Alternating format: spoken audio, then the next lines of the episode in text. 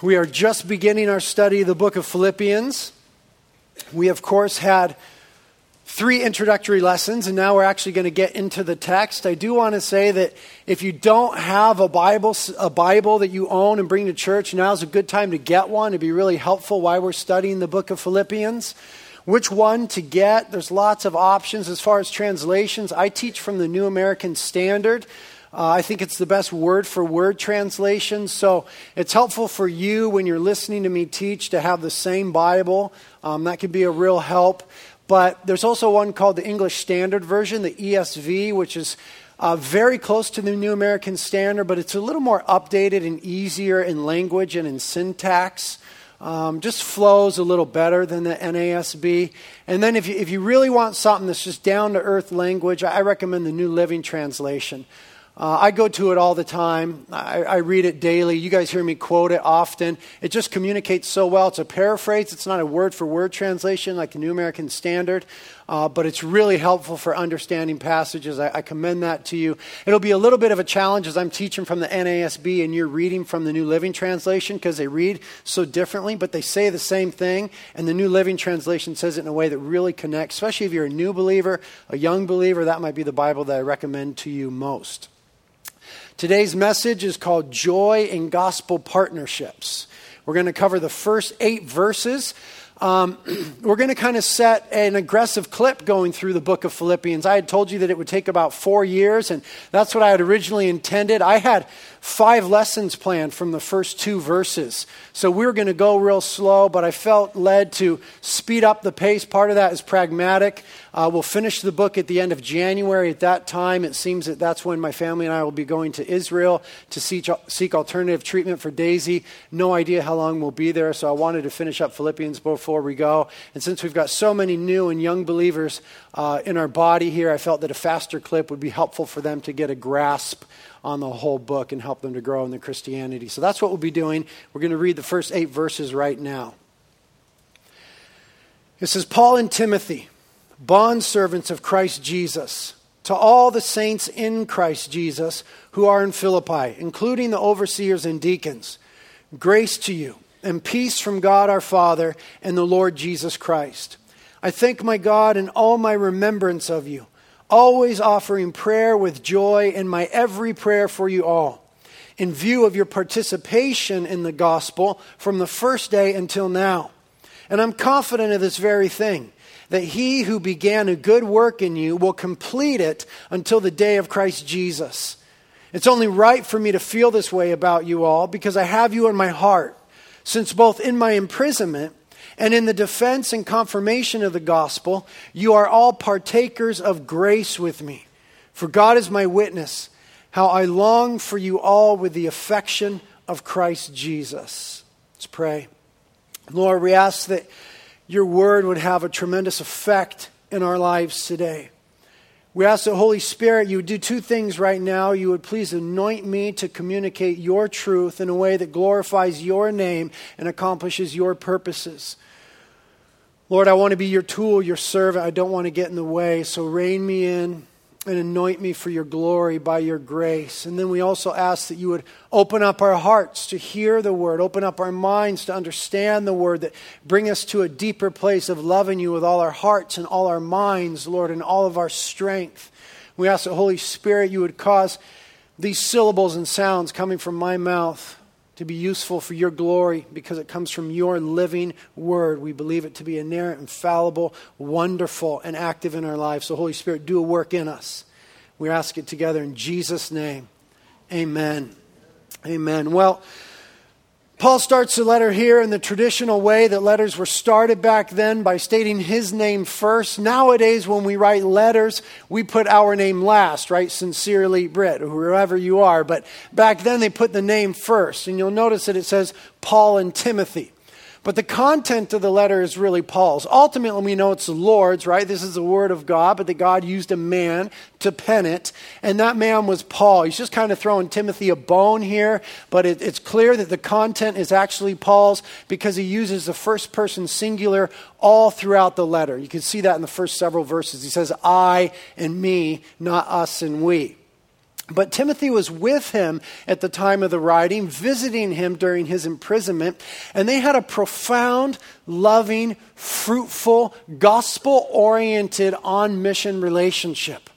And this is one of the main themes in the letter that relationships, Christian relationships, are to be fruitful for the gospel a partnership for the gospel. And when they are, they bring tremendous joy to the Christian life. This is one of the strong themes in the letter, and we'll see it unfold as we move through the chapters.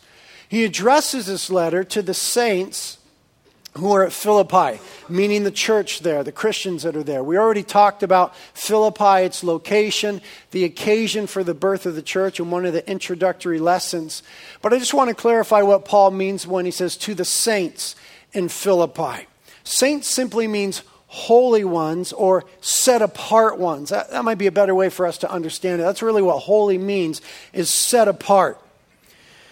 It doesn't mean that they were people who were exalted in some special way in the truth. Rather, in the church, excuse me. Rather, saints refers to every true Christian who has been made holy by God through what Jesus Christ did on the cross. And it doesn't pertain to some holiness that is earned in and of ourselves by some either inherent uh, merit or by some activity or behavior or some abstinence from some other behavior. That's not the sort of holiness we're talking about here. We're talking about position that is given to us through the gospel of Jesus Christ. Realize that the New Testament never has a special class of people that it calls saints within the church. Okay, some of the church throughout history has invented those and said about this person, they're a saint, and we have that as a colloquialism. So and so is a saint, but the Bible doesn't do that. It's talking about all Christians. As far as humanity, God divides humanity into two classes saints and sinners. And a saint is merely a saved sinner.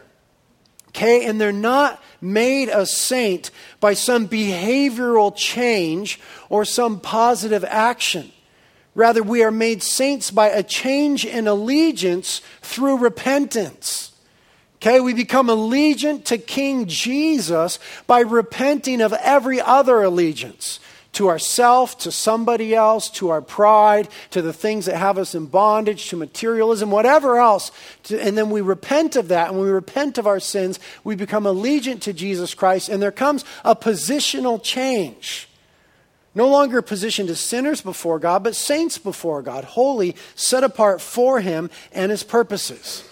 We need to realize as we look on at the rest of the world that our designation as holy ones doesn't mean we're better, it means that we're different. Okay, it's not a designation of we're better than the rest of the world. We are different from the rest of the world. Now, having said that, we must understand that one of the goals of our Christianity is to bring practical life in line with positional truth. Okay, we are in Christ through the repentance of our sins and the gospel of Jesus Christ. We're exalted with Christ. We're seated in the heavenlies. We belong to Him. We're called holy and for His purposes. And that's all true because of the work of Jesus. What we want to do now is bring the practical experience in line with that. Okay, we've been made holy. Now we want to act that way. We've been changed. Now we want to live changed lives. We've been delivered from the domain of darkness, transferred to the kingdom of the beloved Son. Now we want to act that way. So we have, as we spoke about last week, those set of imperatives, what Christ has done for us and who we are in Him, excuse me, indicatives, that then lead to imperatives, how we ought to act and live in light of what we have received in the person of Jesus Christ. And if we are truly in Christ, then we're going to find ourselves wanting to walk with Christ, and we're going to find ourselves beginning to be more like Christ. Amen? Amen? And what is Christ like? Well, notice that it says, the, uh, he's writing to the saints in Christ Jesus. Notice the word placement there. Not Jesus Christ, as we normally say, but Christ Jesus. What Paul is doing here by placing Christ, which is the title, Messiah, anointed one, before Jesus, which is the name, Jesus of Nazareth, by putting the title before the name, it's reflective of the idea that Jesus is the one who is currently exalted and glorified, but was previously humbled and crucified. He is the Christ, the anointed one, the exalted one, the King, the Messiah, the deliverer. He's exalted and glorified. He was previously Jesus of Nazareth, who was beaten, spit upon, mocked, scourged, crucified in our place. And that's going to be unfolded for us, that picture of the humility of Christ in chapter 2. And so then the Christian life is to follow this example, though positionally we are in Christ, seated in the heavenlies, exalted with Him. Practically, we are to be humble and self effacing like Him. Okay, we understand that. We're seated in the heavenlies with Him. We're to live out a practical life that is humble like him. And that becomes another key theme in the book of Philippians.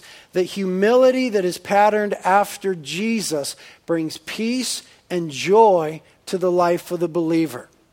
Now, the letter is not only written to the saints there, the general church, it's also addressed to the leaders in the church. It says there, overseers and deacons.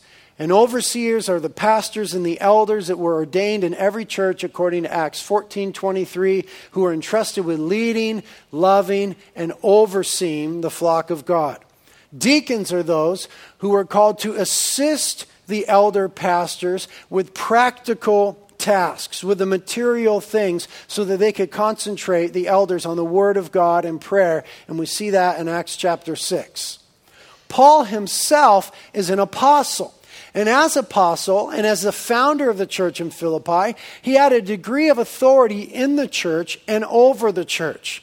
And oftentimes when he wrote a letter, and this is true for 1st and 2nd Corinthians, Galatians, Ephesians, Colossians, he would introduce himself as Paul, an apostle of Christ Jesus.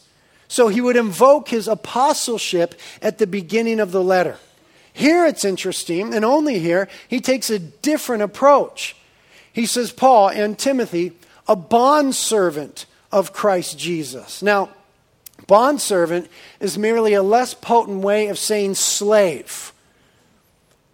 Paul introduces himself at the beginning of the letter, Paul, a slave of Christ Jesus, the one who is exalted and glorified, but was previously humbled and crucified. I'm a slave of that one.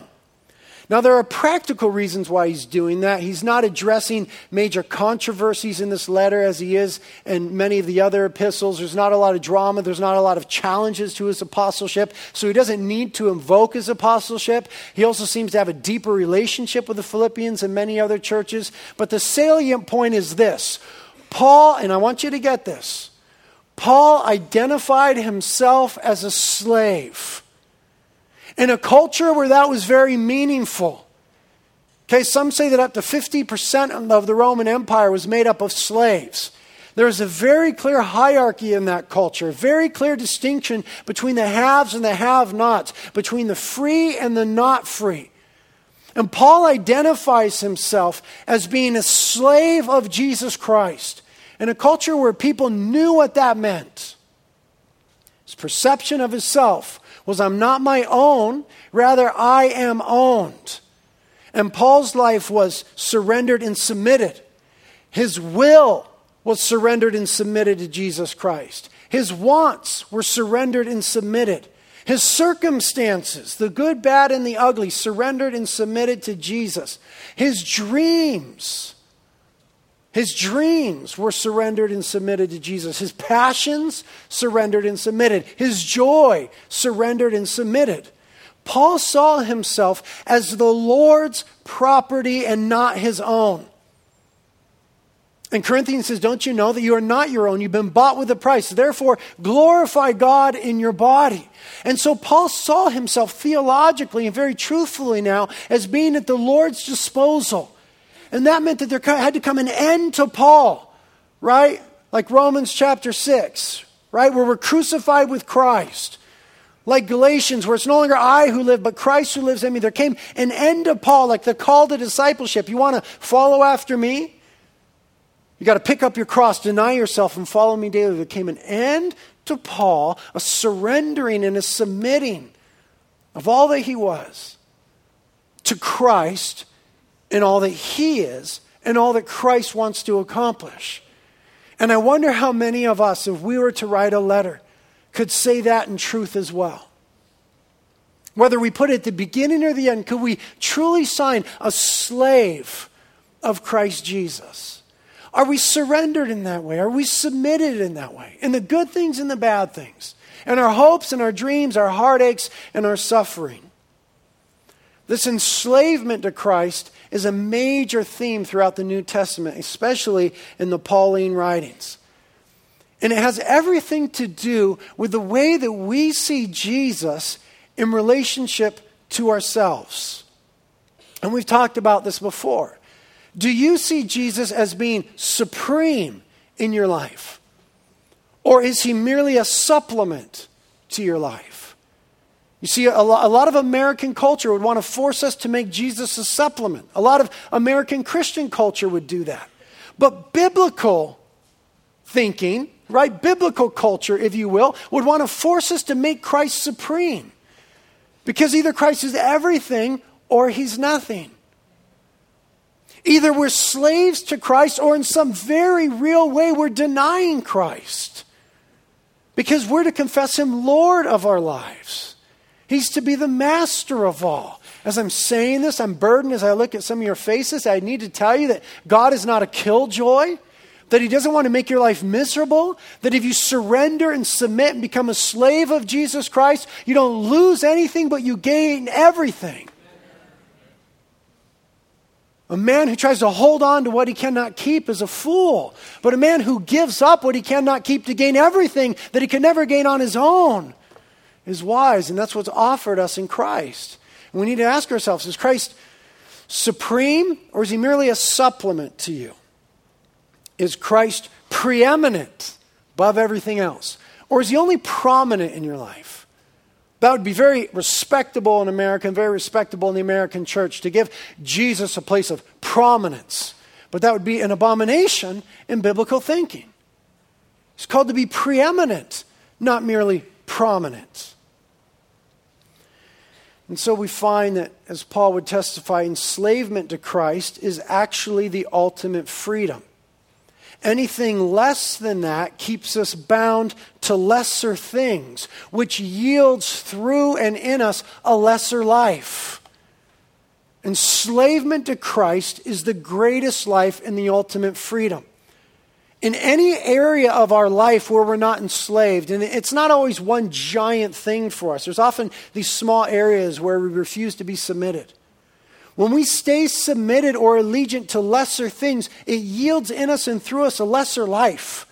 We're being less than who Christ created and called us to be. And you see, Paul refused to do that. For him, to live was Christ. And this will slide us into the main offering of the text this morning. And that's this that as Christians, we can partake in gospel advancing partnerships that bring great joy to our Christian experience. Look again in verse 3.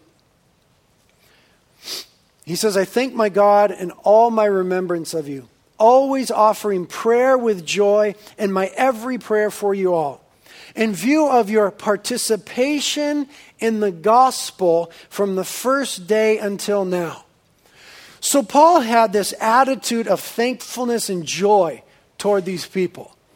And we can imagine that they had the same sort of feeling toward him. We remember from Acts 16 how the church started. I mean, think when this church opened up this letter and there's Paul saying, Oh man, when, when I think about you guys, I just have this joy and I'm thankful for you and it makes me pray. And you can imagine Lydia right? Who was the rich Asian woman that was saved on the river that day, the first convert to the church in Philippi, just being, oh, yeah, Paul, when I think about you, I have this joy because you expressed the gospel to me first, and now I'm participating in that. And you can think about that young girl who was demonized and used and, and, and manipulated in the marketplace, saying, Oh, yeah, Paul, when I think about you, I get so stoked because you delivered me from demons in the name of Jesus. And now I'm a participant in that work as it goes forward. We think about the Roman jailer who was working for the man, so to speak, and who was about to kill himself, but then heard the gospel from Paul as he was in prison and was converted,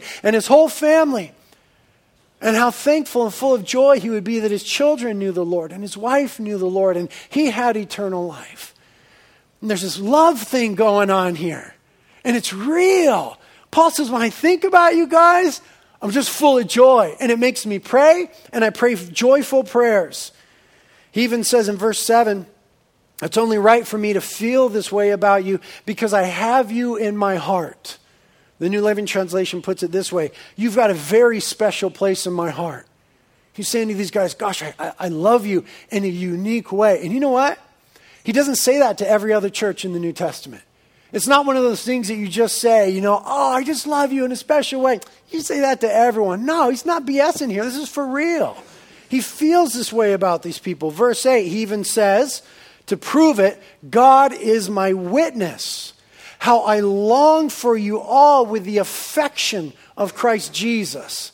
New Living Translation says it this way I love you, and I long for you all with the tender compassion of Christ. It's just this real, loving thing that's going on. And, and here's perhaps why that was real culturally profound at the time. They were not quite as touchy feely as our culture is today. That, that culture, remember, the church of Philippi is in modern day Greece, right? Macedonia. And a primary cultural influence during the day were the Greek Stoic philosophers. And they were kind of opposed to the affections and the passions and, too much feeling. Right? They were, they were a little more sober in their approach to life. Their influence is evidenced by the fact today that if you call someone a stoic, it means that they have a lack of show of feelings in any sort of situation. They're stoic, they're just kind of stone faced and, and straight and even killed no matter what happens. So these guys were a primary cultural influence during the day. And part of the relational approach that was predominant in this culture was to be cautious about whole life commitments and passions. Don't throw it all in. You got to stay reserved. Be cool. Don't be vulnerable and don't get hurt. That was kind of part of the prevailing relational culture. A lot of people in our culture are still like that today. It's not necessarily a philosophical thing as much as it is a been hurt from relationship thing. Right? And our culture would often lend itself to that because the culture here is completely egocentric. And so if you've been hurt, right, the culture would say, well, well look out for yourself. Take care of yourself first. You know, you, you got to get yourself better. And so what we do then is, is we put up some walls, you know, we're, we're scared to invest, we're scared to surrender, we're scared to love in a certain way and commit in a certain way and say things like this. There's so many people in our culture that can't say, I love you. One of the things that's prevalent in our culture is instead of saying, I love you, people just say, love ya. They make it innocuous. They're afraid of the risk of, I love you. And so they remove the I and they remove the you and love ya. And when I get an email or a letter and at the end it says love ya, I'm like, uh. Either you actually don't and you're just saying that, or you've been really hurt and you're afraid to say that. But Paul, in the strongest way, in several verses, is saying, I love you guys.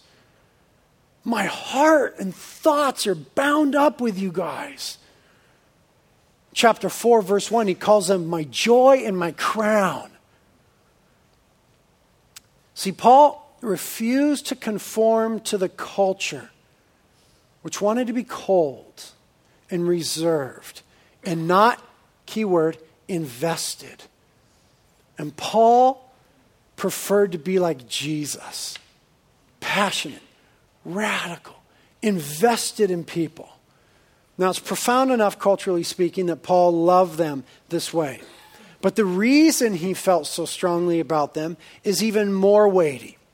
You see, the reason that he felt this way is given to us in verse 5. It was because of their participation in the gospel.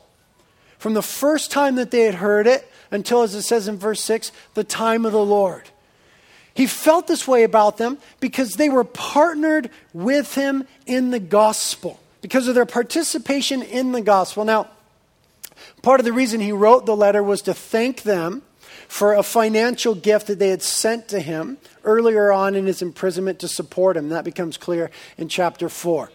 But it's bigger than that one act, okay? He's not just gushing on them for sending one check. It says from the first day, from when they first believed, until the Lord comes back. They, they have been and they will be invested and partnered in this thing called the gospel. And the Greek word there for participation, as it's translated in the New American Standard, is the familiar word for all of us who've been Christians for some time, koinonia. Right? It's usually translated fellowship or sharing or communion or community. Now, we've done a weird thing with that word, fellowship, koinonia. Here's, here's what we've done with it within Christianity. If two Christians are together and they drink coffee, we call that fellowship, koinonia. If two Christians are together and they watch the World Series, oh, we're fellowshipping together tonight to watch the game. We, have just kind of made real light of that. We just figure, well, whenever we're together as Christians, it's fellowship. And so if you just go by Starbucks by yourself on the right way to work, that's not fellowship. But if after church you stop off at the coffee cart here and have some of our Pete's coffee, that's fellowship. And it's not just because Pete's is better than Starbucks, it is. But it's because you did it at church and there were other Christians in the room, and so it's fellowship. And so we've kind of watered down the idea and we just call anytime Christians get together and do anything being fellowship. Okay, but the idea is a little more powerful than that. It's a broad concept, but it's this it's close association involving mutual interests and sharing. Okay? There's something mutual between us, and we share in it, and we share in the effects of it. And it's heartfelt, it's passionate, it's invested. Okay, AW, AW, uh, that would be Tozer. D.A. Carson defines it this way the heart of true fellowship is self sacrificing conformity to a shared vision. Okay, so he says, You guys participated with me, shared with me, fellowshipped with me in the gospel. It means that there was on their part, as there was on his part, the self sacrificing commitment to this thing that bound them together and binds us together as Christians. And this word fellowship in the first century, as it was used in culture, had financial overtones. It was often used when money was in play in some way. For example, in Romans 15 26, Paul writes to the Roman church For Macedonia and Achaia have been pleased to make a contribution. There's that word, a koinonia, a sharing, a participation, a financial contribution for the poor among the saints in Jerusalem. So the word, in a certain way, here conveys a business partnership in the sense that those involved are, again, keyword, invested. They're in. It's as if we bought a boat together and we bought the equipment together and we started fishing together and we shared the profits. And when the boat broke, we shared that. And when we had a big catch, we shared that. And in the lean times, when we took a loss, we shared that. Okay, there's a sense of being mutually invested. He's saying to them, I feel so radically in love with you guys because we've got this mutual investment, the gospel. We're both invested with sharing intimately in the work of the gospel. From the time of their conversion until now, he says in verse 5, they rolled up their sleeves and they got involved in the advancement of the gospel. And Paul sees that their involvement has been so real and profound that he's confident they're going to be on mission until the Lord comes again. Okay, they're not going to be one of those startup Christians. They're not going to be one of those flash in the pans. They're not going to show up and shuffle a few chairs and then slide away a few months later. He says, Man, I've seen your commitment to the cause of Christ in the world. You're living life on mission. I'm sure you're going to do this till Jesus comes again. That's what he says in verse 6 when he says, I'm confident of this very thing that he who began a good work in you will complete it until the day of Christ, which means his coming again. And it wasn't easy for the Philippians to live life on mission. They faced a lot of the same challenges that we do. One of the important ones for us to recognize is that they lived, as we mentioned before, in a pluralistic society. As we live in a pluralistic society where there's lots of competing truth claims and no one is given too much weight. Okay, but they're all seen as equally valid, uh, a function of our perspective. You're from that area, you got those gods, that's cool. I'm from this area, I've got these gods. We could kind of commingle gods and exchange a little bit, but, nobody get too uppity about your God. Okay, we live in the same sort of society, and what pluralism does is pluralism has an aversion to the claims of supremacy. Okay? An aversion to the claims of supremacy, and it pushes religion to the periphery. We already talked about this. Here's why that makes mission hard. They lived in a culture where nobody wanted to hear about the supremacy of some Jewish Messiah named Jesus. That was countercultural, that wasn't popular, that came with some real consequences to claim that. We're living in the same sort of culture. They're okay with Jesus, but don't tell me about the supremacy of Jesus. Don't tell me that that's the only way. How can you, arrogant Christian, say that your way is the only way? And yet, that's exactly what we've been commissioned to say in culture. Not in a way that combats culture per se, rather, in a way that explains and exposes who Christ is and why he is supreme. The problem with that is that a pluralistic society always gives itself, lends itself to, moves toward secularism, which again is not the abolishment of religion, but it's the marginalization of religion. Go ahead, be religious, be a Jesus freak, I'm cool with that. Just don't do it at work. Right? You guys that are teachers, hey, you can be about Jesus. I don't care what you do at reality on Sunday, don't bring it into the classroom right? Uh, on the political stuff, the propositions that are for us. Hey, that's fine. You sign, but but but don't bring your religion into voting what I'm going to do in California. People don't care if you're religious or you love Jesus. They just want it on the periphery of public life.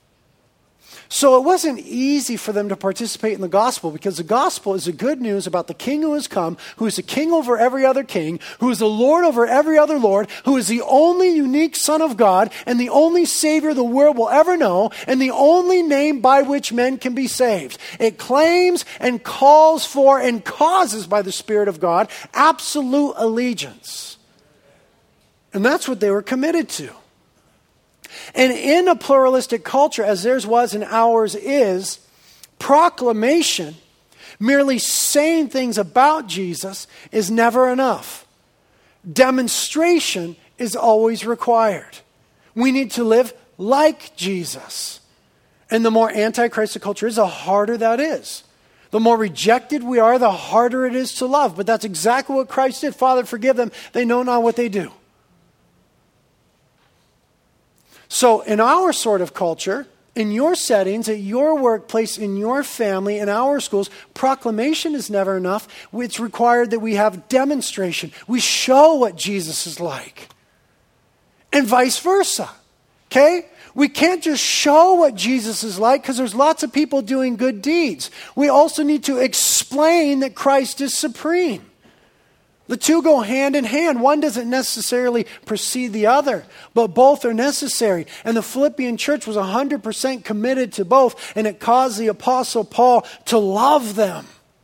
And the burden of these opening verses is that in our relationships with other believers, we ought to be in joyful gospel partnerships.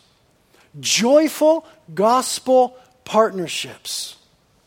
In my own life, Gosh, I'm getting so excited, I'm just tearing up my throat. It's too early for service. Let's call this thing off, man. in my life, these relationships have been the best relationships. Some of you have lived longer than me, some of you. And, um, you know, you have a chance to develop a lot of relationships, and I've developed relationships that kind of evolved around surfing. I used to have relationships that revolved around drugs. Uh, I've had relationships that revolve around music. I've had relationships that revolve around dirt biking, all sorts of different things. But as I've been reflecting this week on this passage, I, I, I realized w- without question that the most joyful, the most joyful relationships in my life are those ones that revolve around the gospel, that bring the greatest joy to me and others that I'm in partnership with. And so I look at my life to, to be partnered with other people in the advancement of the gospel in multiple levels of my life. Like my wife and I support about four orphans through Compassion International.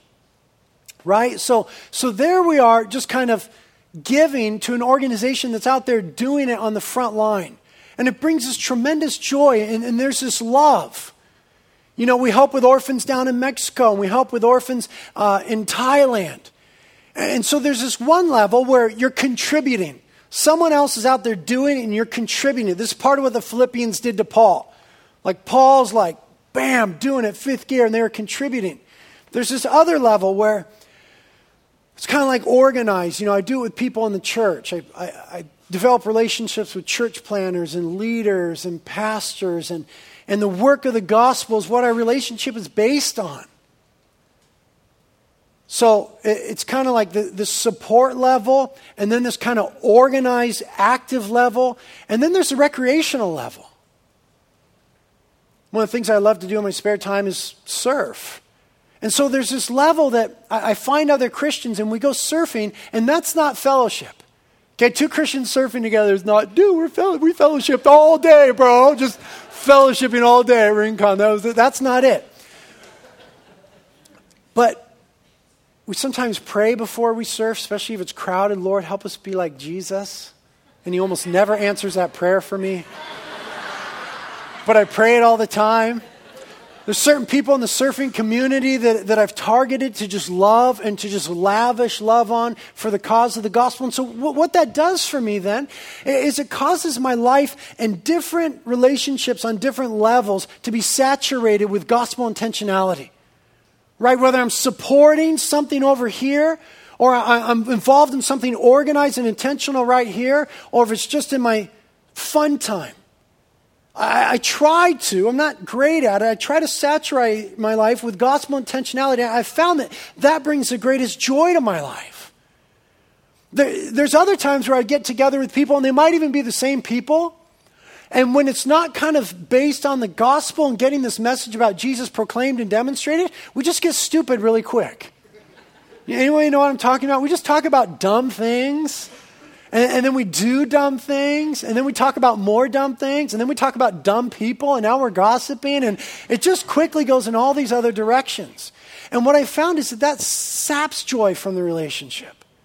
Even the same set of people. It's like when I go to bed, I'm just like, I'm not, I'm not as stoked. I don't, I don't feel as alive as when it was about the gospel. That seems to bring the greatest joy, and that's what's going on with Paul here. And everything else being lesser becomes a bummer if we're centered on it. Becomes a disappointment.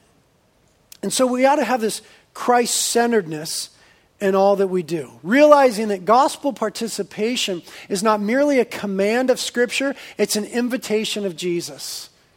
He invited us into his work. He really invited us into his heart to participate in what he's most passionate about saving sinners, redeeming the lost, restoring the broken, renewing the destroyed. And what I want to see happen in the church is that this modern idea that the only legitimate Christian activity is done by those in professional ministry or through one's support of them, I want us to see that that's just done away with. That, that's just a lie, a modern invention of the church that there's some guy that stands up there and some other guys, and, and they get paid, and, and they're supposed to have gospel intentionality and gospel centered relationships, and they go and do it. And that's just the biggest lie in the world. You were meant for so much more. Listen, brokenness exists in every place. It exists in your places, in your workplaces, in your spaces, in your family space. Brokenness exists everywhere that you are, and it's a brokenness that can only be addressed by and fixed by the gospel. Through both the proclamation of who Christ is and the demonstration of who Christ is. And so we, having been entrusted with the gospel, are to go and speak the truth wherever there are lies. We're to demonstrate kindness wherever there is cruelty. We're to create God reflecting beauty wherever it's lacking. And your job, or wherever you spend the most of your time, your parenting, your motherhood, that's your calling. That's where you've been sent. You are sent to that place to develop and cultivate gospel partnerships, investment for the glory of God. Our job is not merely to show up and do the required tasks and run the reports and file the papers. Man, if that's all you're doing with your life, there's more. But you don't have to get on a boat and go to the other side of the world. You don't have to quit what you're doing. You don't have to make some radical change other than an allegiance change to Jesus Christ. Invite him into your space. You'll find he's already there. He's already working. He's already moving. All that's been missing is our intentionality and our willingness to be invested, to be partnered. So find a partner, someone in your life on different levels. Okay, church level, professional level, recreation level that you can partner with and just start praying. You know, on the recreational level, level there's a pastor who's here on staff, in large part because another surfer and I used to pray for him years ago. When we were just young here in this town, that he would get saved. And now he's saved and he's a pastor and he's impacting the community and God's doing awesome things through his life because we had this thing and we said, let's make this thing more than just surfing. Let's make it gospel intentionality. Let's, let's pray for people when we do this. And I'm just saying that there's great possibilities when we do that. And we are called to find things that are broken and affect them in a positive way for the gospel, to be agents of renewal. I want to finish with this Franciscan benediction. Listen to this. This is great. It says, May God bless you with discomfort at easy answers, half truths, and superficial relationships, so that you may live deep within your heart. May God bless you with anger at injustice, oppression, and exploitation of people, so that you may work for justice, freedom, and peace. May God bless you with tears to shed for those who suffer pain, rejection, hunger, and war, so that you may reach out your hand and comfort them and turn their pain into joy. And may God bless you with enough foolishness to believe that you can make a difference in the world so that you can do what others claim cannot be done to bring justice and kindness to all our children and the poor. Amen. Lord, make us such people. Make us participants in grace and in the gospel this morning, Lord. Lord, thank you for this great example that, that this tremendous joy comes from being mutually invested in something so much bigger than ourselves. Lord, we ask that by your Spirit you would challenge our lesser investments, our lesser allegiances. And the Holy Spirit, you would so expose Christ in this place that it would seem silly to us to be committed to anything else in that way. Do that work, Lord. I feel like my words this morning are just lame. I need your Holy Spirit. We need your Holy Spirit to breathe life into us, to bring your word to life and to make it active in our hearts, to be transformative for your glory. You need any help this morning? Prayer team will be up here. Communion is here to celebrate Christ. And as always, let's get on our faces before the Lord.